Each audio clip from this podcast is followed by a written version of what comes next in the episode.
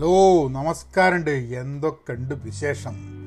ഇന്ന് നമുക്ക് ഇറ്റാലിയൻ കവി ഉംബർട്ടോ സാബേനെ പറ്റിയിട്ട് സംസാരിക്കാം. മൂപ്പരുടെ കവിതയൊക്കെ ആയിട്ട് ഒരു ചെറിയൊരു മാറ്റം വരുത്തി എല്ലാ ആഴ്ചയിലും നമ്മളെ ജീവിതത്തിൽ നടന്ന കാര്യങ്ങളെപ്പറ്റി സംസാരിച്ച് പോഡ്കാസ്റ്റ് മുന്നോട്ട് കൊണ്ടുപോകാമെന്ന് ആലോചിച്ചപ്പോൾ പ്രശ്നം എന്താണെന്ന് പറഞ്ഞു കഴിഞ്ഞിട്ടുണ്ടെങ്കിൽ എല്ലാ ആഴ്ചയും സംഭവ ബഹുലമായ എന്തെങ്കിലും നടക്കണ്ടേ നമ്മളെയൊക്കെ ജീവിതത്തിൽ? ചില ആഴ്ചകൾ മറ്റേ ആഴ്ചകളിൽ നിന്നും ഒരു വ്യത്യാസവും ഇല്ലാണ്ട് കടന്നുപോയി നിൽക്കും പിന്നെ അതിന്റെ ഉള്ളിൽ നിന്ന് വ്യത്യസ്തമായിട്ടുള്ള എന്ത് നടന്നു എന്നൊക്കെ കണ്ടുപിടിക്കാൻ ബുദ്ധിമുട്ട്. എങ്ങനെങ്കിലുമൊക്കെ കാരണങ്ങൾ കണ്ടെത്തല്ല കേട്ടോ. പോഡ്കാസ്റ്റ് സ്ഥിരമായിട്ട് തുടങ്ങണം എന്നുള്ളതാണ്. അപ്പോൾ ചേഞ്ച് വരുത്തിയ എന്താന്ന് പറഞ്ഞാൽ ഞാൻ വിചാരിച്ച് നമ്മളെ നാട്ടിലെ തേഴ്സ്ഡേ സമയത്ത് ഇതങ്ങോട്ട് പബ്ലിഷ് ചെയ്തായിരുന്നു അങ്ങനെ ആകുമ്പം ഫ്രൈഡേ സാറ്റർഡേ സൺഡേ ഒഴിവ് ദിവസങ്ങളിൽ ആൾക്കാർക്ക് കേൾക്കാനുള്ള സൗകര്യം ഉണ്ടാവില്ലോ എന്നുള്ളത്. ഇന്ന് ഉംബർട്ടോ സാബേനെ പറ്റി പറയണമെന്ന് ആലോചിച്ചിരിക്കുന്ന സമയത്ത് ഇന്ന് രാവിലെ ഒരു വാർത്ത ഇന്നിപ്പോൾ ഇവിടെ ബുധനാഴ്ച ആയിട്ടേ ഉള്ളൂ. രാവിലെ ഫേസ്ബുക്കിലൊരു വാർത്ത വന്നു. ലൂയിസ് പീറ്റർ എന്ന് പറഞ്ഞ കവി പോയി എന്ന് പറഞ്ഞിട്ട് വിട പറഞ്ഞു. അദ്ദേഹത്തിനെ സത്യം പറഞ്ഞാൽ എനിക്ക് നേരിട്ട് പരിചയമില്ല. ഞാൻ നിന്നിട്ട് ചെറിയൊരു കുറിപ്പ് എഴുതിയിട്ടുണ്ടായിരുന്നു നമ്മുടെ മർത്യൻ ഡോട്ട് കോം എന്നുള്ള ബ്ലോഗിൽ. അപ്പോൾ ഇദ്ദേഹത്തിന് എനിക്ക് തോന്നുന്നു രണ്ടായിരത്തി പതിനാറിലൊറ്റെ നമ്മളെ ദീപക് നാരായണന്റെ ഒരു ഡോക്യുമെന്ററി ഉണ്ടായിരുന്നു ലൂയിസ് പീറ്ററിന്റെ മുകളിൽ. അത് കാണാനിടയായി കാരണം ദീപക്കിനെ അറിയുന്നതുകൊണ്ട് ദീപക്കിന്റെ ഫേസ്ബുക്ക് പോസ്റ്റിൽ ദീപക് ഇട്ടപ്പം ഈ ഡോക്യുമെന്ററി കണ്ടു ലൂയിസ് പീറ്ററിനെ. അങ്ങനെയാണ് ഞാൻ ആദ്യമായിട്ട് ആദ്യമായിട്ട് അറിയുന്നത്. അപ്പോൾ പിന്നെ നേരെ ഒരു ഫ്രണ്ട് റിക്വസ്റ്റ് അയച്ചു. അദ്ദേഹം ഫ്രണ്ട് റിക്വസ്റ്റ് ആക്സെപ്റ്റ് ചെയ്തു. അപ്പോൾ എന്റെ ഒരു ധാരണയിൽ അദ്ദേഹമായിട്ട് നമ്മൾ സംസാരിച്ചിട്ടുണ്ട്. മെസ്സഞ്ചറിൽ സംസാരിച്ചിട്ടുണ്ട്. ആ സംസാരത്തിന്റെ ഭാഗമായിട്ട് നാട്ടിൽ വരുമ്പോൾ തീർച്ചയായിട്ടും കാണണം എന്നൊക്കെ പറഞ്ഞിട്ടുണ്ടെന്നുള്ളതാണ് നമ്മളൊരു ചിന്ത. അപ്പോൾ ഇന്നിത് വാർത്ത അറിഞ്ഞപ്പോൾ ഞാൻ നേരെ പോയി അദ്ദേഹത്തിന്റെ മെസ്സഞ്ചർ നോക്കി. നോക്കും മെസ്സഞ്ചർ നോക്കുമ്പം ഞാൻ രണ്ടായിരത്തി പതിനാറിലൊറ്റ ഫ്രണ്ട് റിക്വസ്റ്റ് അയച്ച സമയത്ത് ഞാൻ ഇന്ന ആളാണെന്നൊക്കെ പറഞ്ഞിട്ട് അന്ന് നമ്മൾ ഈ വീഡിയോ ഒന്നും ഇല്ല കേട്ടോ വീഡിയോയും പോഡ്കാസ്റ്റ് ഒന്നുമില്ല അന്ന് ഈ മർത്യൻ ഡോട്ട് കോം എന്നുള്ളതിൽ എഴുത്ത് മാത്രമേ ഉള്ളൂ. അപ്പോൾ ഞാൻ പറഞ്ഞു ഞാൻ ഇന്ന ആളാണെന്നൊക്കെ പറഞ്ഞ് ഒരു മെസ്സേജ് അയക്കുമല്ലോ നമ്മൾ അറിയാത്ത ഒരാൾക്ക് ഫ്രണ്ട് റിക്വസ്റ്റ് അയക്കുന്ന സമയത്ത്. അപ്പം ഇൻ ഈ ഡോക്യുമെന്ററി കണ്ടു. അവിടെ നിന്നാണ് മനസ്സിലായത് പരിചയപ്പെടണമെന്നുണ്ട് എന്ന് പറഞ്ഞിട്ട്. ഫ്രണ്ട് റിക്വസ്റ്റ് ആക്സെപ്റ്റ് ചെയ്തു എന്നുള്ളതല്ലാണ്ട് ഈ മെസ്സഞ്ചറിൽ മെസ്സേജിന് അദ്ദേഹം റിപ്ലൈ ചെയ്തിട്ടുണ്ടായിരുന്നില്ല. പിന്നെ ഞാൻ ഒരു പത്തിരുപത് ദിവസം കഴിഞ്ഞപ്പോൾ വീണ്ടും നമസ്കാരം ഉണ്ട് പറഞ്ഞിട്ട് ഒരു മെസ്സേജും കൂടെ അയച്ചിട്ടുണ്ട്. ഇതൊക്കെ രണ്ടായിരത്തി പതിനാറിലാണ് അതിനും റിപ്ലൈ ഒന്നും വന്നിട്ടില്ല. അത് കഴിഞ്ഞിട്ട് രണ്ടായിരത്തി പതിനേഴിൽ എപ്പോഴോ യാരിത് എന്ന് മെസ്സേജ് ഉണ്ട്. അത് ഞാനും കണ്ടില്ല. അപ്പം ദേഹമായിട്ട് ഞാൻ സംസാരിച്ചിട്ടുണ്ട് എന്നുള്ള മനസ്സിൽ ഇങ്ങനെ കിടക്കുക. ചിലപ്പോൾ ചില സമയത്ത് നമുക്ക് ചില ആൾക്കാരെ പരിചയപ്പെടണം എന്ന് വിചാരിച്ചു കഴിഞ്ഞിട്ടുണ്ടെങ്കിൽ നമ്മൾ കുറേ കഴിയും കാലം കഴിയുന്ന സമയത്ത് അവരെ കണ്ടിരുന്നു സംസാരിച്ചിരുന്നു എന്നൊക്കെയുള്ള രീതിയിൽ ചിലപ്പം ഓർമ്മകൾ മിനയാൻ സാധ്യതയുണ്ടെന്ന് കേട്ടിട്ടുണ്ട്. കാരണം ഞങ്ങൾ രണ്ടുപേരും തമ്മിൽ ധാരാളം കോമൺ ഫ്രണ്ട്സ് ഉണ്ട്. അവരുടെ എഴുത്തുകളിലൂടെ ലൂയിസ് പീറ്ററിന്റെ എഴുത്തിലൂടെ ഒക്കെ ഫേസ്ബുക്കിൽ കഴിഞ്ഞ ഒരു നാല് വർഷമായിട്ട് വായിച്ചുകൊണ്ടിരിക്കുകയാണ് അപ്പം ഫേസ്ബുക്ക് പലപ്പോഴും നമ്മൾ അപ്പോൾ ഓർമ്മല്ല പരിചയപ്പെട്ടിട്ടുണ്ടോ? സംസാരിച്ചിട്ടുണ്ടോ? കണ്ടിട്ടില്ല എന്ന് ഉറപ്പാണ്. പക്ഷേ മെസ്സഞ്ചറിൽ സംസാരിച്ചിട്ടുണ്ട് എന്നുള്ളതാണ് എന്റെ ഒരു ഒരു വലിയ അങ്ങനെ തന്നെയാണ് ഞാൻ വിചാരിച്ചിട്ടുള്ളത്. പക്ഷേ അതല്ല എന്ന് മനസ്സിലായി. അപ്പോൾ ഇന്ന് മൂപ്പരുടെ ഫേസ്ബുക്ക് പോസ്റ്റ് പോയി കഴിഞ്ഞപ്പം ഇവിടെ ലാസ്റ്റ് പോസ്റ്റ് ഞാൻ വായിച്ചു. അതിൽ അദ്ദേഹത്തിന്റെ പുതിയ ഫോൺ നമ്പർ ഇതാണെന്ന് പറഞ്ഞിട്ട് എല്ലാവരെയും അറിയിച്ചിട്ടുണ്ട്. അപ്പം ലോകത്തിന് മുഴുവൻ വിളിക്കാൻ വേണ്ടി ഫോൺ നമ്പർ കൊടുത്തിട്ട് വിളിച്ചാൽ ഒരിക്കലും ആർക്കും കിട്ടാത്ത ഏതോ ഒരു സ്ഥലത്തേക്ക് പോയി. ഞാൻ വിചാരിച്ചു കവിതകളെ കുറിച്ചിട്ട് കുറച്ച് ദിവസമായി ഞാൻ വിചാരിക്കണോ. ഈ കവിതകളെ കുറിച്ചിട്ടുള്ള പോഡ്കാസ്റ്റ് എന്നുള്ള രീതിയിൽ കുറച്ചെണ്ണം ചെയ്യണമെന്ന് അപ്പം ഇന്ന് ഉംബർട്ടോ സാബേനെ പറ്റിയിട്ടാണ് നമ്മൾ പറയുന്നതെന്നുണ്ടെങ്കിലും ഈ എപ്പിസോഡ് ഞാൻ ലൂയിസ് പീറ്ററിന് ഡെഡിക്കേറ്റ് ചെയ്യാണ്. ഞാൻ കണ്ടു കിട്ടുകയാണെങ്കിൽ ഞാൻ ലൂയിസ് പീറ്ററിന്റെ ഒരു കവിത at the end of this ഒന്ന് കണ്ടുപിടിക്കാനൊരു ശ്രമം നടത്താം. അപ്പോൾ ഉംബർട്ടോ സാബ മാർച്ച് ഒമ്പതാം തീയതി ആയിരത്തി എണ്ണൂറ്റി എൺപത്തി മൂന്നിലാണ് ജനിച്ചത്. ഓഗസ്റ്റ് ഇരുപത്തി ആറാം തീയതി ആയിരത്തി തൊള്ളായിരത്തി അമ്പത്തി ഏഴിൽ മരിച്ചു. ഇവർ ഇറ്റാലിയൻ കവിയും നോവലിസ്റ്റും ഒക്കെയാണ്. ഇവർ ഇവരുടെ അച്ഛൻ ഒരു ക്രിസ്ത്യൻ ഊഗോ എഡ്വാർഡോ പോലി എന്ന് പറഞ്ഞിട്ടുള്ള ഒരു ക്രിസ്ത്യൻ മതവിശ്വാസിയായിരുന്നു. പക്ഷേ ഉമ്പർട്ടോന്റെ അമ്മേനെ വിവാഹം കഴിക്കാൻ വേണ്ടി ഇരുപത്തൊമ്പത് വയസ്സായിരുന്നു ഉമ്പർട്ടോന്റെ അച്ഛന്. അപ്പോൾ മുപ്പത്തേഴ് വയസ്സുള്ള ഉമ്പർട്ടോന്റെ അമ്മ ഫെലീസിയ റീച്ചൽ കോഹേനെ വിവാഹം കഴിക്കാൻ വേണ്ടിയിട്ട് ജൂതായുസത്തിലേക്ക് ജൂതം മതത്തിലേക്ക് കൺവേർട്ട് ചെയ്തു. പക്ഷേ ഉമ്പർട്ടോ ഉണ്ടാവുന്നതിന് മുമ്പ് മൂപ്പര് ഭാര്യയെയും ആ മതത്തെയും ഒക്കെ വിട്ടിട്ട് എങ്ങോട്ടോ പോയി. അപ്പം ഉമ്പർട്ടോന് ബന്ധമൊന്നുമില്ല എന്നുള്ളതാണ് ഞാൻ മനസ്സിലാക്കുന്നത് അച്ഛനമ്മയായിട്ട് മൂപ്പര് ഉമ്പർട്ടോ സാബ ചെറുപ്പത്തിൽ നന്നായിട്ട് വായിക്കും. പക്ഷികളെ വലിയ ഇഷ്ടമാണ്. വയലിൻ വായിക്കും. ഇതൊക്കെയാണ് ഉമ്പർട്ടോന്റെ ചെറുപ്പത്തിലുള്ളത്. പിന്നെ മൂപ്പര് ആയിരത്തി എണ്ണൂറ്റി തൊണ്ണൂറ്റി ഏഴിൽ മൂപ്പര് imperial academy of commerce and navigation അതിൽ പോയി ജോയിൻ ചെയ്യും. എന്നിട്ട് മൂപ്പര് ഒരു കസ്റ്റംസ് ഏജന്റ് ആയിട്ട് കസ്റ്റംസ് ഏജന്റിന്റെ ഓഫീസിൽ മൂപ്പര് ജോലി തുടങ്ങും. ഒരു കവിത എഴുതി തുടങ്ങുന്നത് ആയിരത്തി തൊള്ളായിരത്തി ആയിരത്തി തൊള്ളായിരത്തിൽ നയന്റീൻ ഹൺഡ്രഡിലാണ് മൂപ്പര് കവിത എഴുതി തുടങ്ങുന്നത്. അപ്പോൾ അന്ന് മൂപ്പര് കവിത എഴുതിയിരുന്നത് ഉംബർട്ടോ സാബ എന്നുള്ള പേരിലല്ല. ഉംബർട്ടോ ചോപ്പിൻ പോലി എന്നുള്ള പേരിലാണ്. അങ്ങനെയാണ് മൂപ്പരുടെ പേരുണ്ടായിരുന്നത്. അപ്പോൾ നയന്റീൻ ഹൺഡ്രഡിൽ ഉപർ കവിത എഴുതി അങ്ങനെയാണ്. അപ്പോൾ ഞാൻ ഈ നമുക്ക് ഈ കവിത പരിഭാഷപ്പെടുത്തുന്ന ചില സൂക്കടുണ്ട്. ഇപ്പോൾ കുറച്ച് കാലമായി പരിഭാഷപ്പെടുത്തിയിട്ട്. അപ്പോൾ ഞാൻ ഈ കവിതകൾ ഏതെങ്കിലും ഒരു കവിയുടെ ഒരു കവിത എടുത്തിട്ട് പരിഭാഷപ്പെടുത്തുന്ന സമയത്ത് ആ കവിയെ പറ്റിയിട്ടൊന്ന് മനസ്സിലാക്കാൻ ആ കവി കവിത എഴുതിയ സാഹചര്യങ്ങൾ ജീവിച്ചിരുന്ന സ്ഥലം അന്നത്തെ സോഷ്യോ പൊളിറ്റിക്കൽ സിറ്റുവേഷൻസ് എന്താണ്? നമുക്ക് മനസ്സിലാക്കാൻ ഒരു ശ്രമം നടത്തും. കാരണം അങ്ങനെ നമ്മൾ അവരുടെ ജീവിതത്തിനെ പറ്റി മനസ്സിലാക്കി അവരുടെ കവിതയെ കൂടുതൽ മനസ്സിലാക്കാൻ പറ്റുന്നുള്ളൊരു ധാരണ ഉള്ളതുകൊണ്ടാണ് അപ്പം ഇദ്ദേഹത്തിന്റെ പോയട്രി എന്നുണ്ട് കവിത എന്ന് പറഞ്ഞൊരു കവിത തന്നെയുണ്ട്. അപ്പോൾ അതാണ് ഞാൻ പരിഭാഷപ്പെടുത്തി അത് ഞാനൊന്ന് വായിച്ചേപ്പിക്കാം. പോയട്രി ഉംബർട്ടോ സാബ അതായത് കാറ്റിനാൽ അടിച്ചു തകർക്കപ്പെട്ട മനുഷ്യൻ അന്ധത പരത്തുന്ന മഞ്ഞ് അവന് ചുറ്റും നഗരത്തിനെ നിലംപരിശാക്കുന്ന ആർട്ടിക് തീ ഒരു ചുവരിനൊപ്പം തുറക്കുന്ന വാതിൽ. അവൻ അകത്തോട്ട് പോകുന്നു. അവിടെ ജീവനുള്ളൊരു ദയവ് കാണുന്നു. ഒരു ഇളം ചൂടുള്ള മുലയുടെ മധുരം അനുഭവപ്പെടുന്നു. അവൻ ശല്യപ്പെടുത്തുന്ന സ്വപ്നങ്ങളിൽ പോലും വളരെ മങ്ങിയതായി മാത്രം കാണുന്ന പ്രസന്നമായ മുഖങ്ങളിൽ ഒരു മറന്നുപോയ പേര് വന്ന് ഉമ്മ വയ്ക്കുന്നു. അവൻ തിരിച്ചു വരുന്നു. അതേ തെരുവിലേക്ക്. ആ തെരുവും പഴയതുപോലെയല്ല. നല്ല കാലാവസ്ഥ തിരിച്ചു വന്നിരിക്കുന്നു. കയ്യുകൾ തിരക്കോടെ ഐസും കട്ടകൾ പൊട്ടിക്കുന്നു. നീലിമ ആകാശത്തും അവന്റെ മനസ്സിലും തിരിച്ചെത്തുന്നു. അവൻ ചിന്തിക്കുന്നു എല്ലാ അങ്ങേയറ്റത്തെ തിന്മയും ഒരു നന്മ പ്രവചിക്കുന്നു. അതാണ് അവസാനത്തെ വരിയും നിങ്ങൾ കേട്ടു എല്ലാ അങ്ങേയറ്റത്തെ തിന്മയും ഒരു നന്മ പ്രവചിക്കുന്നു. ഞാൻ ഇന്ന് ഇത് പോഡ്കാസ്റ്റ് ചെയ്യുന്നതിന് മുമ്പ് ഞാൻ ഈ പോയിട്രി എന്ന് പറഞ്ഞ ഈ കവിത വായിക്കുമ്പോൾ ഞാൻ ആലോചിക്കുക ശരിയാണ്. കഴിഞ്ഞ ഏതാനും ആഴ്ചകളായിട്ട് ഞാൻ വാർത്തകൾ നാട്ടിൽ നടക്കുന്ന വാർത്തകൾ ശ്രദ്ധിക്കാതെ.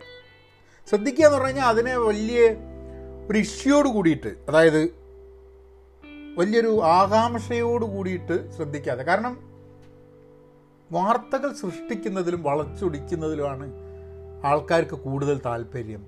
അങ്ങോട്ടും ഇങ്ങോട്ടും എന്തെങ്കിലുമൊക്കെ വാർത്ത ഉണ്ടാക്കുക ബഹളം ഉണ്ടാക്കുക എന്നതിനാണ് താല്പര്യം. നമ്മളെ മുമ്പിലുള്ള പ്രശ്നങ്ങളെ പറ്റി കാണാതെ എന്നുള്ളൊരു ധാരണ മനസ്സിലുണ്ടായി.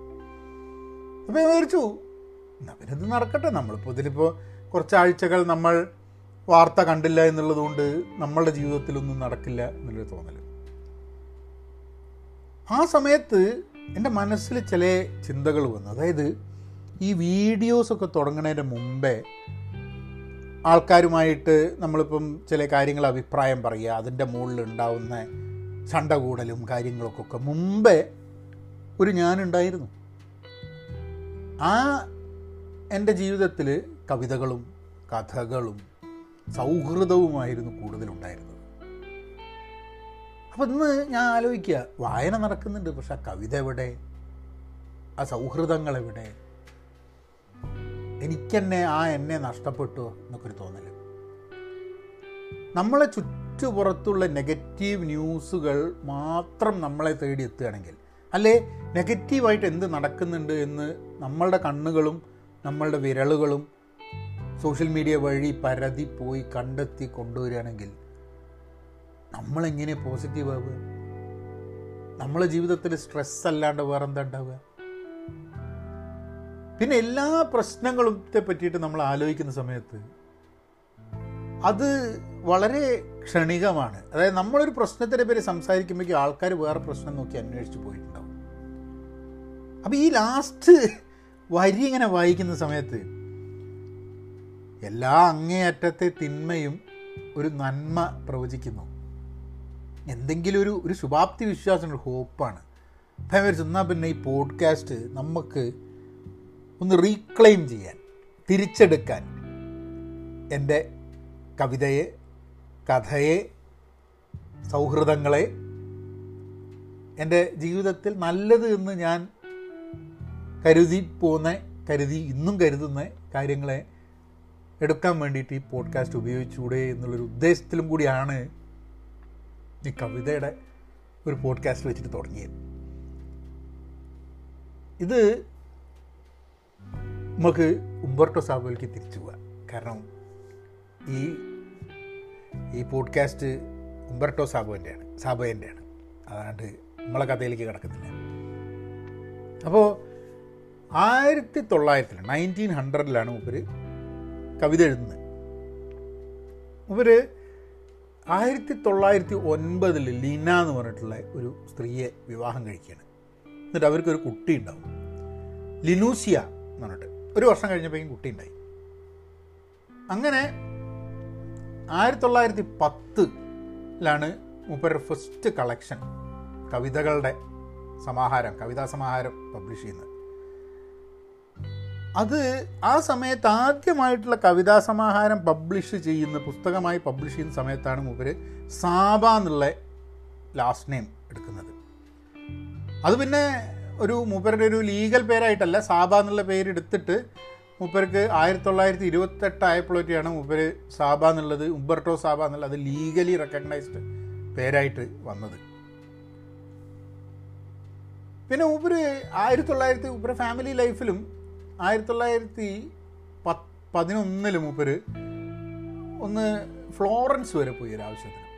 അപ്പം ആ സമയത്ത് ലിനയ്ക്ക് ഒരു എഫെയർ ഉണ്ടാവുകയാണ് ഒരു പെയിന്ററായിട്ട് തിരിച്ചു വന്നിട്ട് അവർ സെപ്പറേറ്റഡ് ആവും. ഒരു പക്ഷെ ഒരു വർഷം കഴിഞ്ഞപ്പോൾ തന്നെ അവർ വീണ്ടും ആയിരത്തി തൊള്ളായിരത്തി പന്ത്രണ്ടിൽ തന്നെ തിരിച്ച് ഒരുമിച്ച് വരും. ഉമ്മർട്ടു സാബയ്ക്ക് അഡൽട്ട് ലൈഫിൽ മൊത്തം ധാരാളം ഡിപ്രഷനൊക്കെ ഉണ്ടായിരുന്നു. അങ്ങനെ കുറേ ജോലികളും ചെയ്തിട്ടുണ്ട്. ഒരു സെക്രട്ടറി ആയിട്ട് നൈറ്റ് ക്ലബ് മാനേജറായിട്ട് നമ്മളുടെ കസ്റ്റംസ് ഏജന്റിന്റെ ഓഫീസിൽ ജോലി.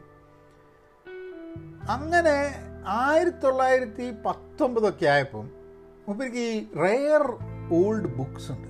അതായത് പഴയ പുസ്തകങ്ങൾ ആദ്യത്തെ എഡിഷൻ പ്രിന്റിൽ നിന്ന് ഔട്ട് ഓഫ് പ്രിന്റ് ആയ പുസ്തകങ്ങൾ അപ്പോൾ ഇങ്ങനത്തെ പുസ്തകങ്ങൾക്കൊക്കെ വലിയൊരു വില ഉണ്ട് അപ്പോൾ പ്രത്യേകിച്ച് നിങ്ങൾ ഇപ്പോൾ യു കെയിൽ ലണ്ടനിലോ യൂറോപ്പിലോ ഇപ്പോൾ ഞാൻ പാരീസ് പോയ സമയത്ത് പാരീസിലൊക്കെ നടക്കുന്ന സമയത്ത് കുറേ പഴയ പുസ്തക സ്റ്റോളുകളൊക്കെ ഉണ്ട്. അപ്പോൾ അവിടെയൊക്കെ പഴയ പുസ്തകങ്ങളുണ്ട്. പിന്നെ പഴ പല പല എഴുത്തുകാർ പാരീസിലെന്നൊക്കെ ഈ പുസ്തകക്കടയിലൊക്കെ വന്ന് നിൽക്കുക എഴുതുക ഒക്കെ ഉണ്ടായിട്ടുണ്ട്. അപ്പം അപ്പോൾ ഇയാൾ എന്ത് ചെയ്യുന്നു പറഞ്ഞു കഴിഞ്ഞിട്ടുണ്ടെങ്കിൽ ഈ പഴയ പുസ്തകങ്ങളോട് ഇയാൾക്ക് വലിയൊരു കമ്പുണ്ട്. അത് മേടിക്കാനും വിൽക്കാനും ഒക്കെ ആയിട്ട് യാത്ര ചെയ്യാനൊക്കെ തുടങ്ങി. അങ്ങനെ ഇയാൾ ഒരു സെക്കൻഡ് ഹാൻഡ് ബുക്ക് ഷോപ്പായിട്ട് മേടിക്കും അതായിട്ട് നടക്കാൻ വേണ്ടിയിട്ട്. അപ്പോൾ ഇത് ആയിരത്തി തൊള്ളായിരത്തി പത്തൊമ്പതിന് പിന്നെ ഇയാൾ കുറേ കാലം ഈ പുസ്തകം നടത്തിപ്പിലായിരുന്നു ഇയാളുടെ മെയിനായിട്ടുള്ള പരിപാടി. അപ്പോൾ ആ സമയത്താണ് ഇറ്റലിയിലൊക്കെ ആ യൂറോപ്പിൽ നാസിസവും ഇറ്റലിയിൽ ബെനിറ്റോ മുസോളിനിയും അപ്പോൾ ഒരു ഒരു ജൂതന്മാർക്കെതിരെയുള്ള ആന്റി ജൂയിഷ് നിയമങ്ങളൊക്കെ വന്നുകൊണ്ടിരിക്കുകയാണ് അവർക്ക് എങ്ങനെയെങ്കിലും രക്ഷപ്പെടണം. ഒരു അമ്മാതിരി നിയമങ്ങളൊക്കെ വരുന്ന സമയത്ത് ബിസിനസ്സും കാര്യങ്ങളൊക്കെ ചെയ്യുകയാണെങ്കിൽ വലിയ ബുദ്ധിമുട്ടാണ്. അപ്പോൾ അതിൽ നിന്ന് രക്ഷപ്പെടാൻ വേണ്ടിയിട്ട് മൂപ്പർ ശ്രമിച്ചു നോക്കി പക്ഷേ നടന്നില്ല. അങ്ങനെ മൂപ്പർ അവിടുന്ന് ഓടി രക്ഷപ്പെടുക. ആയിരത്തി തൊള്ളായിരത്തി നാൽപ്പത്തി മൂന്നിൽ സാബ ഭാര്യേനെയൊക്കെ കൊണ്ട് ഫ്ലോറൻസിലേക്ക് പോവുകയാണ്. എന്നിട്ട് അയാൾ അവിടെ ഒരു വർഷം താമസിക്കുമ്പോൾ ഒരു വർഷം പന്ത്രണ്ട് മാസം അയാൾ താമസിച്ചപ്പം പതിനൊന്ന് ഒളിവ് സങ്കേതങ്ങളിൽ താമസിക്കേണ്ടി വന്നതാണ് അതായത് പിടിച്ചു കഴിഞ്ഞിട്ടുണ്ടെങ്കിൽ ഡീപ്പോർട്ട് ചെയ്യരുത് വിചാരിച്ചിട്ട് പതിനൊന്ന് ഒളിവ് സങ്കേതങ്ങൾ എല്ലാ മാസവും ഒന്ന് എന്നുള്ള രീതിയിൽ ഒരു വർഷം അങ്ങനെയാണ് ജീവിച്ചത്. അപ്പോൾ ഈ ഡിപ്രഷൻ കാരണം എന്തുണ്ടായെന്ന് പറഞ്ഞു കഴിഞ്ഞിട്ടുണ്ടെങ്കിൽ ഒരു ആയിരത്തി തൊള്ളായിരത്തി അമ്പതൊക്കെ ആയപ്പം ഈ ഒപ്പിയം ഇഞ്ചക്ട് ചെയ്യാൻ തുടങ്ങി. അതൊരു പ്രിസ്ക്രിപ്ഷൻ മാതിരി ഒപ്പിയം ഇഞ്ചക്ട് ചെയ്യാൻ തുടങ്ങി. അപ്പോൾ ഈ ഡിപ്രഷൻ മാറാൻ വേണ്ടി ഒപ്പിയം ഇഞ്ചക്ട് ചെയ്ത് കഴിഞ്ഞാൽ ഒപ്പിയത്തിനുള്ള അഡിക്ഷൻ വരും. അങ്ങനെ നിരന്തരം റൂമിൽ ഓരോ നഴ്സിംഗ് ഹോമിൽ അങ്ങോട്ടും ഇങ്ങോട്ടും ഈ പ്രശ്നമായിട്ട് ഇങ്ങനെ പോവുകയാണ്. മൂപ്പർക്ക് ഒരു എഴുപത് വയസ്സായപ്പം മൂപ്പർക്ക് ഡോക്ടറേറ്റ് കൊടുക്കും. യൂണിവേഴ്സിറ്റി ഓഫ് റോം അത് കഴിഞ്ഞിട്ട് മൂപ്പർക്കൊരു ഹാർട്ട് അറ്റാക്ക് വരും. കഴിഞ്ഞിട്ടൊരു ഒമ്പത് പത്ത് മാസം കഴിയുമ്പം എഴുപത്തി നാലാം വയസ്സിൽ മൂപ്പർ മരിക്കുന്നത് ആയിരത്തി തൊള്ളായിരത്തി അമ്പത്തി ഏഴിൽ അതിന്റെ ഒരു വർഷം മുമ്പെയാണ് ഒരു ഭാര്യ മരിക്കുന്നത്. ഒരു ജീവിതത്തിൽ മുപ്പര് ഏതാണ്ട് നാനൂറ് കവിതകൾ എഴുതിയിട്ടുണ്ടെന്നാണ് പറഞ്ഞത്. ഒരു അമ്പത് വർഷത്തെ ആ ഒരു കാലയളവിൽ നാനൂറ് കവിതകളാണ് ഉംബർട്ടോ സാബ നമുക്ക് ഉംബർട്ടോ സാവേന്റെ ഒരു ഇംഗ്ലീഷിൽ അപ്പം ഞാൻ തജവ് ചെയ്യുമ്പം ഇറ്റാലിയൻ ഭാഷയിൽ നിന്നോ അല്ലെങ്കിൽ ഏതെങ്കിലും ഭാഷയിൽ നിന്ന് ഇംഗ്ലീഷിലേക്ക് ട്രാൻസ്ലേറ്റ് ചെയ്ത സംഭവമാണ് നമ്മൾ എടുത്തിട്ട് മലയാളത്തിലേക്ക് ട്രാൻസ്ലേറ്റ് ചെയ്യുന്നത് ഇത് ഇറ്റാലിയൻ ഭാഷയിൽ നിന്ന് ഇംഗ്ലീഷിലേക്ക് ആരോ ട്രാൻസ്ലേറ്റ് ചെയ്ത ആ ഒരു കവിത നമുക്കൊന്ന് വായിക്കാം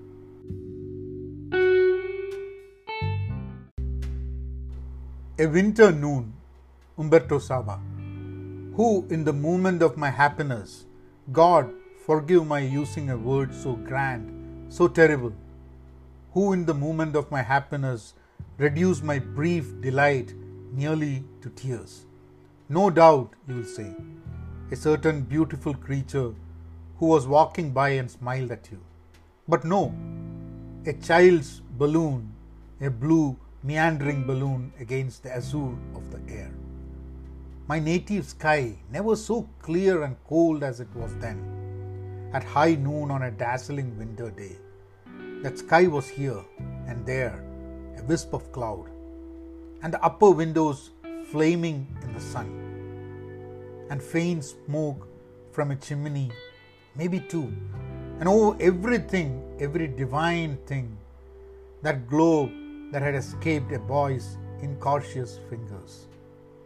Surely, he was out there broadcasting through the crowded square his grief, his immense grief, between the great facade of the stock exchange and the cafe, where I, behind a window, watched with shining eyes the rise and fall of what he once possessed.